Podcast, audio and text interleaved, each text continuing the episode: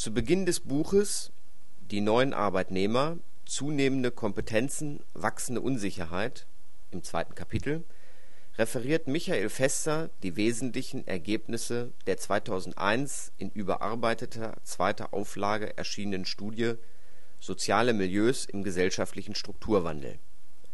In dieser ist von dem Autorenkollektiv um Michael Fester und Peter von Oertzen der Ansatz der Schule um Pierre Bourdieu ins Deutsche übertragen worden. Methodisch baut Die neuen Arbeitnehmer auf der älteren Untersuchung auf der Hintergrund für die damals entwickelte moderne Analyse der Klassenstrukturen ist der Modernisierungsschub, der insbesondere seit Mitte der 80er Jahre beschleunigt auch die deutsche Wirtschafts - und Sozialstruktur umformt. Dieser hat nicht, wie Ulrich Beck und andere formulierten, die im Kapitalismus vorhandenen Gegensätze aufgehoben, sondern spitzt sie zu und scheint nunmehr in eine kritische Phase zu treten.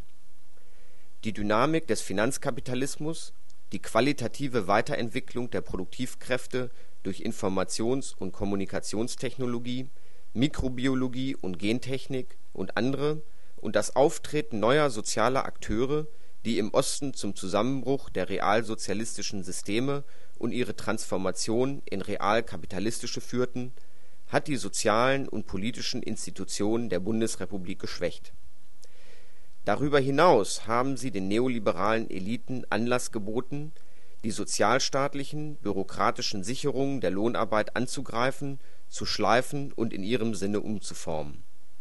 Dieser Generalangriff auf die Fundamente der alten Republik mündet in eine Erosionskrise, die sich von einer Politiker - zu einer Politikverdrossenheit entwickelt und sich in Arbeitslosigkeit und neuer Armut, Fremdenfurcht und Gewaltakten gegen Ausländer ausdrückt Fester und von Oertzen verstanden es, diese Prozesse als Ausdruck für eine umfassende Modernisierung unserer Sozialstruktur zu analysieren. Zitat Die Klassenkulturen des Alltags sind vielmehr, gerade wegen ihrer Umstellungs und Differenzierungsfähigkeit, außerordentlich stabil. Was erodiert, sind die Hegemonien bestimmter Parteien in den gesellschaftspolitischen Lagern. Daher haben wir heute auch keine Krise der Milieus als Folge des Wertewandels, sondern eine Krise der politischen Repräsentation als Folge einer zunehmenden Distanz zwischen Eliten und Milieus. Soweit Fester und von Oertzen. Die Regierung Schröder-Fischer wirkte ab 1998 als Katalysator für die Zuspitzung der sozialen, wirtschaftlichen und politischen Probleme in Deutschland die lohnabhängigen Milieus sehen sich zunehmend zu Eigenverantwortung und Flexibilität im Erwerbs und Bildungsbereich aufgefordert. Betroffen sind aber längst nicht mehr nur die unterprivilegierten Milieus.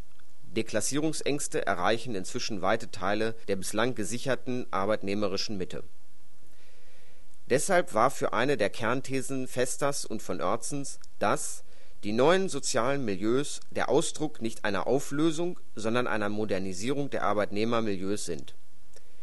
Dieser Ansatz, der sowohl den Fortbestand sozialer Klassen als auch deren Ausdifferenzierung in sozialen Milieus herausarbeitet, zielt in seinen Analysen zur Entwicklung sozialer Ungleichheit auf die Habitusmuster und Lebensführungen der verschiedenen Milieus. Der entscheidende Fortschritt in der Analyse bestand darin dass hier keine monolithischen Klassen, möglichst noch in horizontaler Schichtung (Stichwort Bourgeoisie gegen Proletariat) herauspräpariert wurden, ohne jedoch vom Ende der Arbeiterklasse zu reden.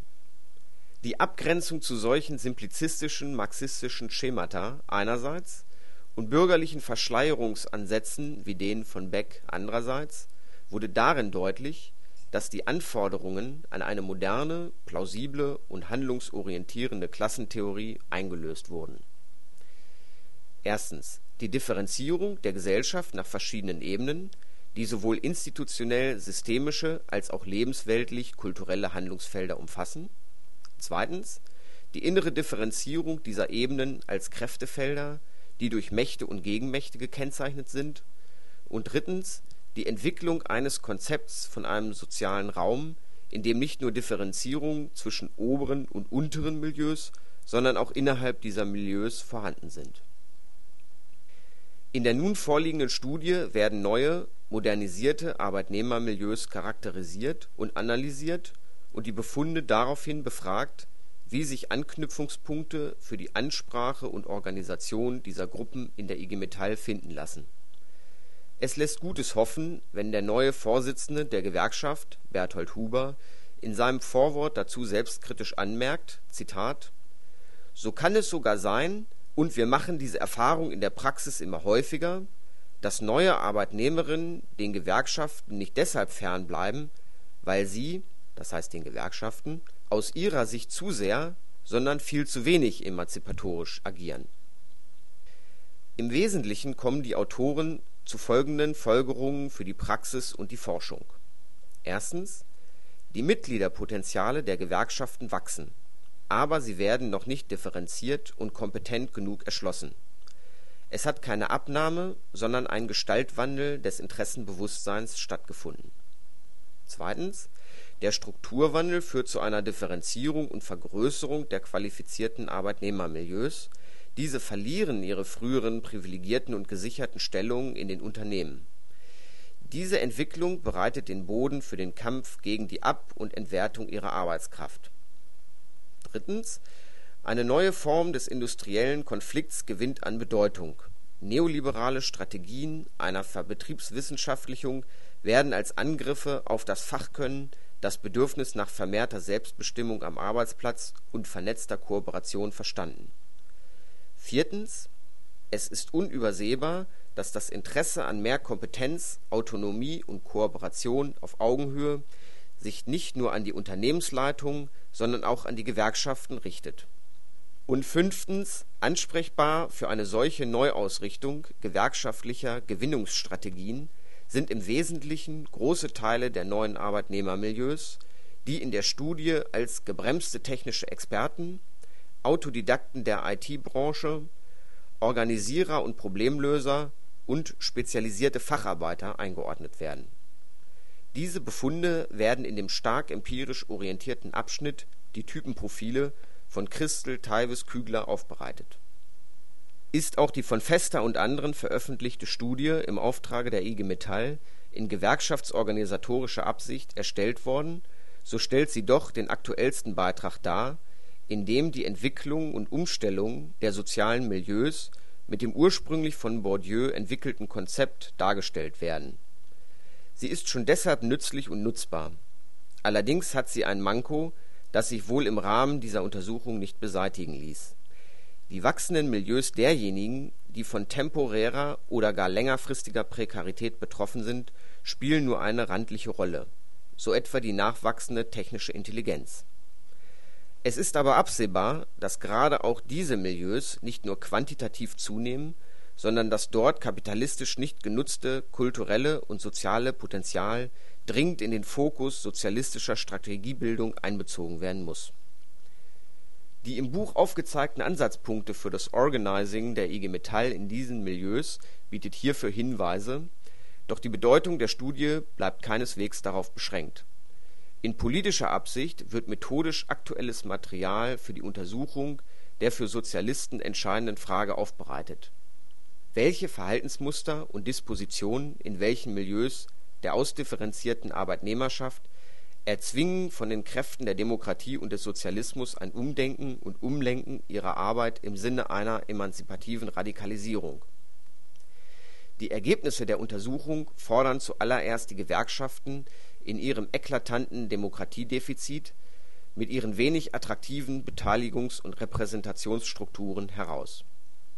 Gleiches gilt aber nicht minder für größere Fraktionen der sich selbst als „ Neue Linke “stilisierenden Partei Die Linke in ihrem Politikverständnis.